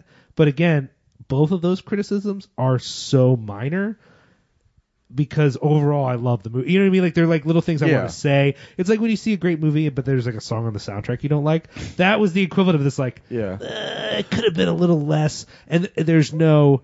It's one of those films in which uh, this is just I think important. A little bit important to me is like with a movie with this many characters, it's a little bit broad. There's no there are no non-straight characters at all. So it's like just having some representation of like these people exist and they're around Yeah. and you'll interact with them. The same way that like when you're watching a movie and everyone is white and you're like you don't know anyone. I mean, depending on where it's set. I guess Yeah, if it's yeah, like rural West Virginia, you're kind of like, oh, accurate. That makes sense, But like, it's like you know, it's like the Friends critique. Like, Yeah, yeah. It took them till season six to meet a black person. Like, that's just weird. You know, like in the same way, like watching this, it's like there's no one here who's not straight. Like they exist. Like these folks are real people. But again, minor quibble because most of the time, Tiffany Haddish is hilarious. Yeah. And uh, the dynamic between the friends works. I'm not even really a big Jada Pinkett Smith fan, Yeah. but she worked in the role. Like I, I don't know. I, I really thought their chemistry is part of what sells the movie. Yeah, and uh, the funny thing is like through the whole movie, like honestly, like I, whatever. We started watching the movie, and I didn't like, I didn't really do my homework per se. Sure. In that, like halfway through it, I'm like, oh, this is funny, and like my wife says like blah blah blah Jada Pinkett Smith. I'm like, Jada, that's not her. It's like, yes, it is. I'm like, he, she wouldn't be in this movie. Like, oh, come on. sure. And then like my wife's like, yeah, it's, it's her. But um, and, she, I mean, not spoiler alert. That's fine. Um, probably the only movie you will ever see where Jada Pinkett Smith urinates on a crowd of people. Yeah, and not alone. There's multiple. There's. I mean, that's the thing about this movie too, right? Like, I don't have a huge experience with uh, Urinating on people? No, I was going to say that's in my wheelhouse. I don't have a huge experience with this kind of comedy per se, but there's a few moments that like go really extra, like the Yeah. the, the peeing on the crowd of people, Yeah. the grapefruiting, Yeah. which yeah. according to IMDb trivia Is real? First Hollywood. this is how I know it's real. First Hollywood acknowledgement of grapefruiting as a practice is how it's written. Huh. So in other words, we all know what grapefruiting is. This is the first time it's been in a movie, and I'm like, I didn't know what Yeah. it was. Like, okay. I guess people Evan, live do you know crazier what- do you know what than I do. grapefruiting is? I couldn't tell you. You'll find out when you watch Girls Trip. Yeah, oh, I'll, yeah, I'll add it to my list. Uh huh. grapefruiting. Yeah. Um, but yeah, like there's there's certain mo- it it in other words, it doesn't try to maintain. There's it's ridiculous in a way, but the characters still have dignity. Yeah, Like, I, yeah, yeah, I feel yeah. like in a lot of movies when those sorts of things happen, it's because there's a shitty goofball who doesn't like Tiffany Haddish is played for humor, but she's also a respectable human. She's real. Yeah, yeah, yeah. It's not like, you know, a lot of those movies, the goofball comedy, you've got the character who's like, that's not a real person. That's just a fucking joke machine. Yeah, yeah, yeah. I get get what you mean. But I think the one thing, the other thing I liked about it is like, yeah, there's like kind of like this, like gross out humor in it, but it's like again going back to like that Rough Night movie, like there was definitely like, hey, like we can be just as raunchy as the boys kind of vibe, and it's like, yeah, but you still suck. Like the movie still blows, and like this was like it was raunchy and it wasn't forced. You know what I mean? Like it wasn't forced and it was funny, and it was just like, um, you know, I don't I don't want to like be like it was empowering, but like it was like,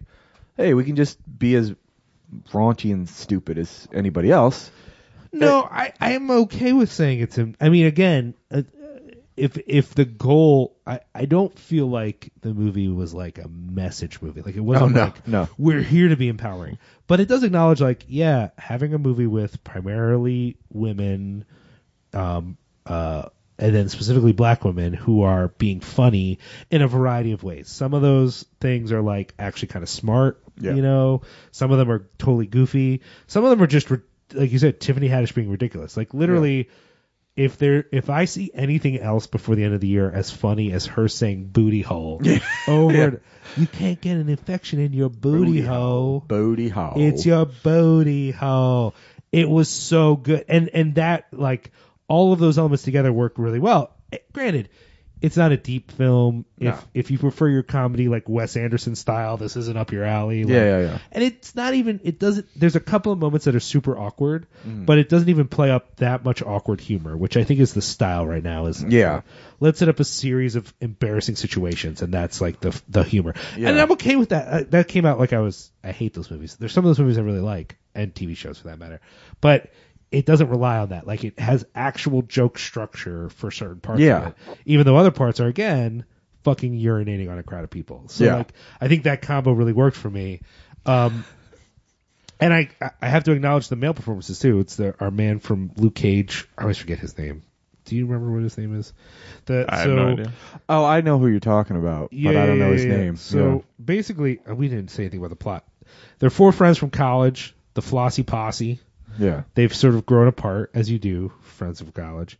And one of them is getting uh, an opportunity. I don't know. Did she get an award at Essence Fest, or She's, a going to be the speaker? keynote speaker at the at the at the Essence or whatever Essence Fest. Yeah. Yeah, and so she's sort of brought the group of friends together. Like, we're going to go on this trip since I'm going to be the keynote speaker at this thing. Like, let's all get together.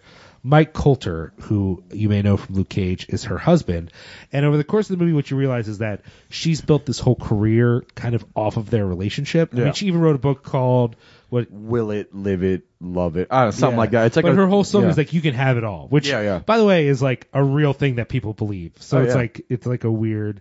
I, I don't know, it, but it kept making me think of Liz Lemon. Funny enough, but anyways, the point is, is like this is her whole image, and meanwhile they haven't been in a real relationship for a long time, but her friends don't know. Yeah. and each of them is going through their own things at the time too, and so um, it has a real possibility for like schmaltz.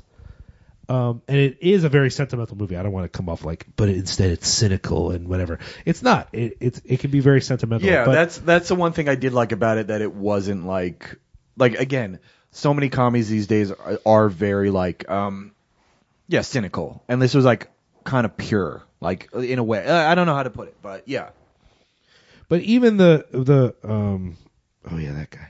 Um, even the parts of it that are sentimental, it's sentimental about their relationship. Yeah. It's realistic about relationships, especially like her marriage and all that's going on. Like I don't think it it really is too touchy feely about that. All of the sentiment, all of the uh, sort of like rose colored glasses are about their friendship, and the movie is really like their friendship falling apart. So like it, it it is again. I don't want to make it out like it's cynical, but it, it's not completely bullshit or anything either. I think it, like you said, it's very hopeful. It's like kind of upbeat, but it's upbeat about real people. It's not Yeah. upbeat about people who are like everything's great and I don't have any problems. Yeah. Yeah. Um, but some of the uh, more raunchy aspects are also super. I mean, I really found Jada Pinkett Smith's character really charming. Yeah.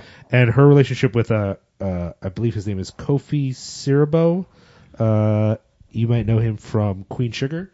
If you don't know him from Queen Sugar, you should watch the show Queen Sugar because it's actually my favorite drama on television. Period. Uh, but his character in the movie is just a dick joke. I mean, that's the Yeah. entirety of his character. Yeah. is that she uh, has been divorced. She hasn't been with anyone in a long time. She, Yeah. she meets this guy who's into her, but she is intimidated by the size of his penis. Yeah. And that should be a joke that doesn't fly. Yeah. Or if it does fly, it flies for a few minutes. Yeah. But she sell he's fine. He's just pretty. That's all Yeah, he does yeah, in the yeah, movie yeah. he's attractive. She manages to sell it, and you know, Jada Pinkett Smith. I'm not trying to be disrespectful, but she's not exactly what I would call a super charismatic actor for yeah. me, at least Yeah. Yeah. No. and she her she really works it pretty well and it's Yeah. it's continuously funny and a little bit endearing Yeah. And that guy is it the Mike the Michael Epps cameo Yeah. is good. yep and then he whatever like when they start to like trip on um is it supposed to be it's supposed to be absinthe and they trip in that club. Yeah. That's really funny. Yeah. And that's like a part where it's just like you know every once in a while when like in that movie you are just like watching like how did they sell this? Like just like and there's going to be this 10 minute scenario where everybody's like tripping on absinthe and floating above a club. Like sounds good sounds Wait. good keep going keep going. Like, wait like- you mean wait is michael epps in this Michael Epps does a cameo of like the guy who sells oh i totally forgot about the that the absinthe Oh, to it's uh so to good. Tiffany Haddish. it's oh yeah so then they're drinking absinthe yeah, and he, she's just like, oh, like it's just supposed to be something like she doesn't know the the ramifications of it, and she like just doses everybody really huge with it. i like the idea though that like absinthe is the sort of thing that you would find in new orleans Yeah, but you wouldn't nec- that not everyone knows what they're getting themselves into yeah, yeah, yeah. And there would be just a random dude on the corner probably just like selling it. yo you want this absinthe Yeah, like this stuff's gonna make you trip. All right, whatever. Like yeah, but um, that was pretty funny, and that's just like another weird scene because it's like Jada Pinkett Smith has some like hallucination about the uh the dude with the big dick. yep and then like all of a sudden the guy's big dick turns into her kids. It's really fucked it's up. fucking weird, man. Um, I'm a, I, I, I think I, I appreciate the conflict between the girl group and so what happens is, um, uh, the our main character, her husband has been banging this like Instagram model, Yeah. and she shows up, and then there's this like funny sort of dance sequence thing where they like have a dance off, Yeah. and it's sort of an age difference. And as an older person, I appreciate the age difference aspect of it. There's a part of me that's kind of like they could have. I get that she's in some ways the not the villain, but kind of like the dramatic foil. They could have humanized that character. I just feel like there's a little bit of like a she shows her butt on Instagram, and it, part of me was kind of like, eh, that's kind of a bummer. But on the other hand, uh, it is like I'm sure like a real like when you're this famous person and you're trying to maintain this like uh, veneer that there's just people who are ready to like pick that off a little bit. You know, like I get that. Um, but that you know there was a little bit of that there. But like that actual scene when they're having the dance off was fucking hilarious. Like, No, that was funny, really too. Worked really well. Yeah, no, that was good. Uh, there was, I don't know. I've watched it twice. I really like it. Um, It- I'm not gonna lie. I, I, you know, there's one or two parts of it I get a, a teeny bit emotional. It's a Yeah. teeny bit emotional for me. no, it's a, that's what I mean. It's like it's a wholesome. It's it's not wholesome, but like it's like it it, it has grapefruit in it, it. yeah. It tears at the it, it it'll it'll pull at the heartstrings in some parts. Yeah, it's Yeah. it's endearing and and you care about the characters, especially. Yeah. And again, I uh, I- I feel like I'm not trying to be a jerk here, but I, I feel like our main character, Regina Hall as Ryan Pierce, is the only part. She's not bad, Mm. but she's the least interesting of the four of them for me personally. Yeah. But I guess that's kind of her role. She's supposed to be the like more every person. I don't know. Yeah, I mean, I, I again, I'm gonna like again, um, reveal myself as more of a moron. Um, I don't mind the scary movies, and I thought that Sure. I thought that she was really good in those. Um, Okay. but she, um, yeah, she didn't uh hold up that that bargain, shall we say, in the way that like she was funny in that, and I was like, oh, like I think she's a natural like comedic talent.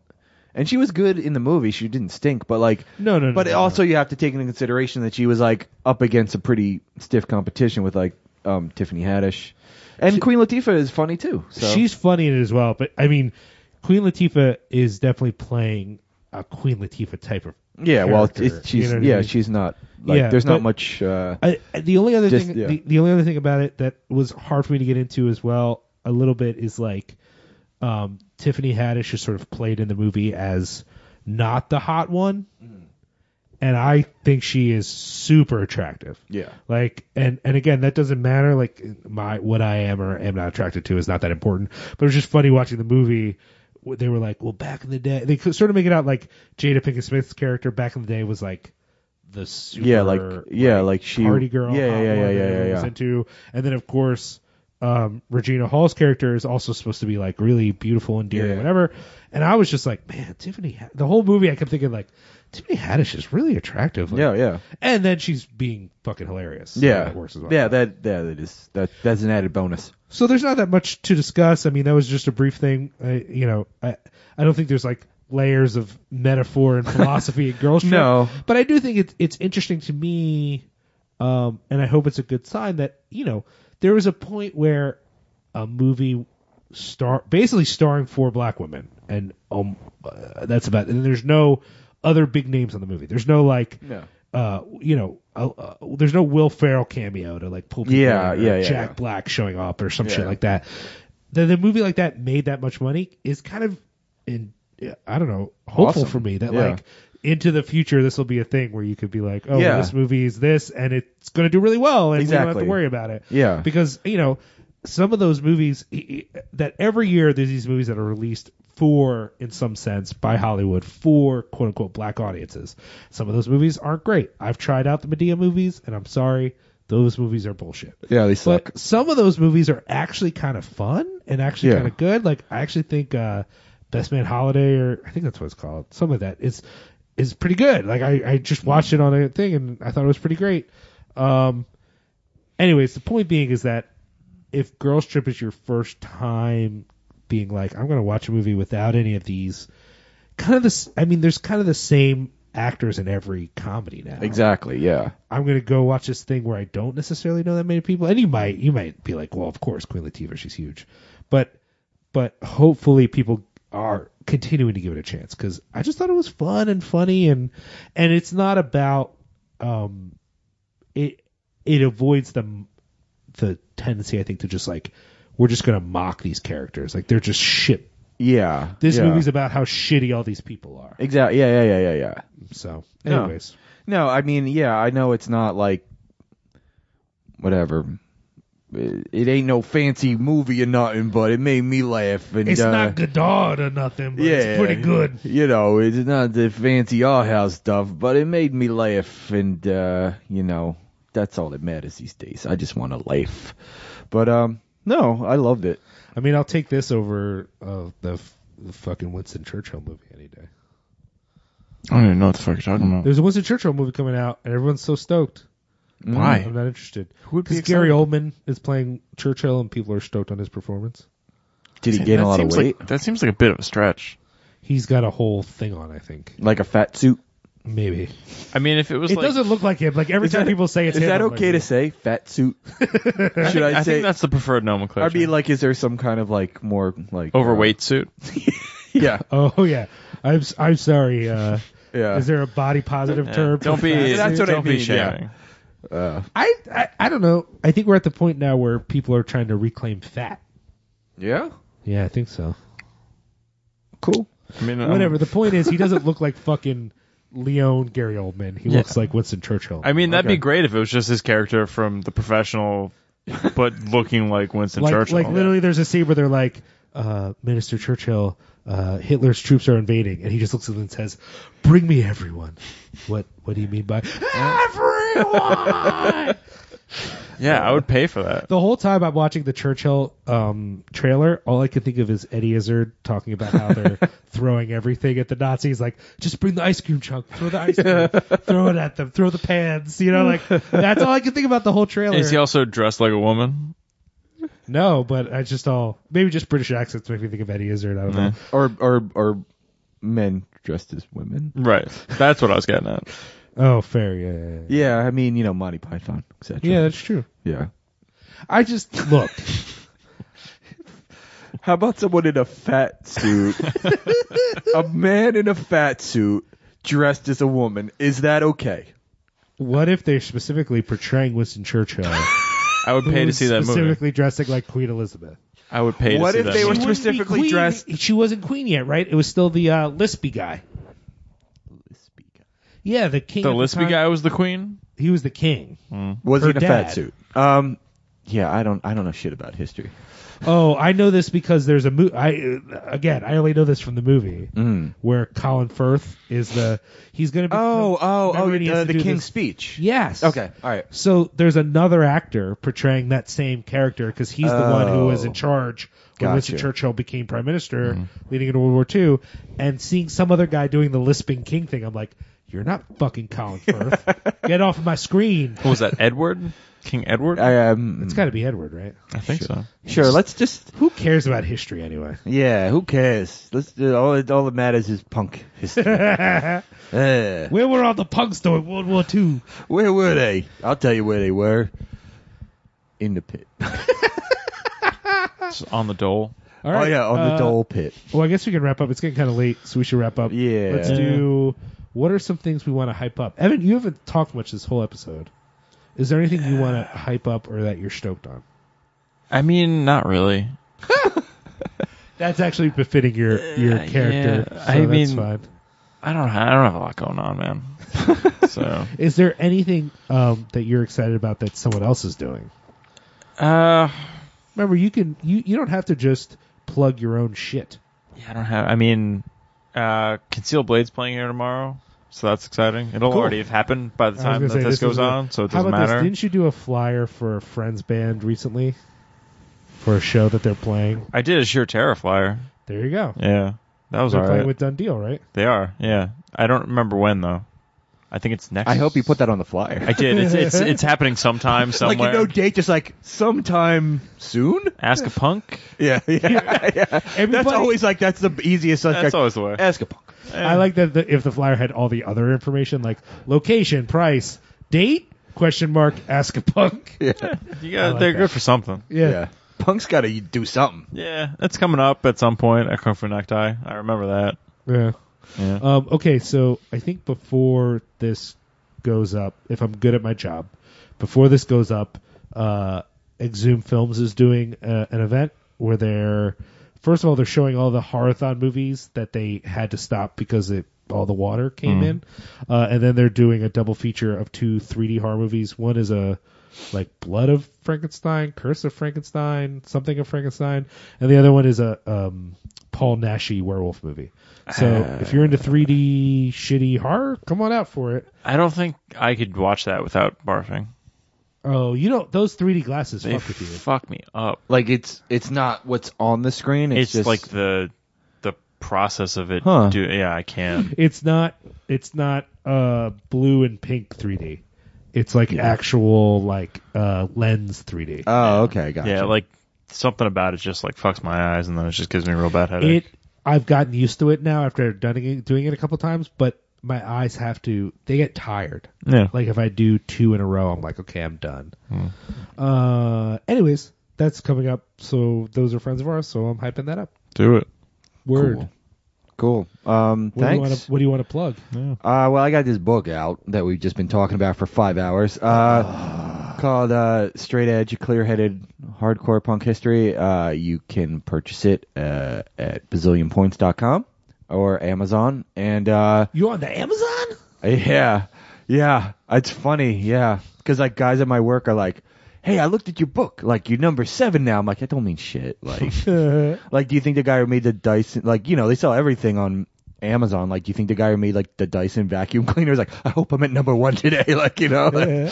um, but there's that book, and uh, that's it. Like, the, what I did today at the the flea market was kind of like my like last thing of uh, any kind of book events for this. Um, so that's it. Um, um, the only thing that I mean, I can't really hype it. It's not like it's like a freaking hardcore show or anything, but um, uh, sometime in February, uh, there's going to be this um, punk conference at UCLA, and I've been asked to Oh wow, um, that's great. come to it and um, be on the be a chair, which means they'll give me a chair to sit in. Hey, oh, hey, hey, hey. Um, but I'm That, going to one- be that one uh, got me. what that? That one got me. Yeah.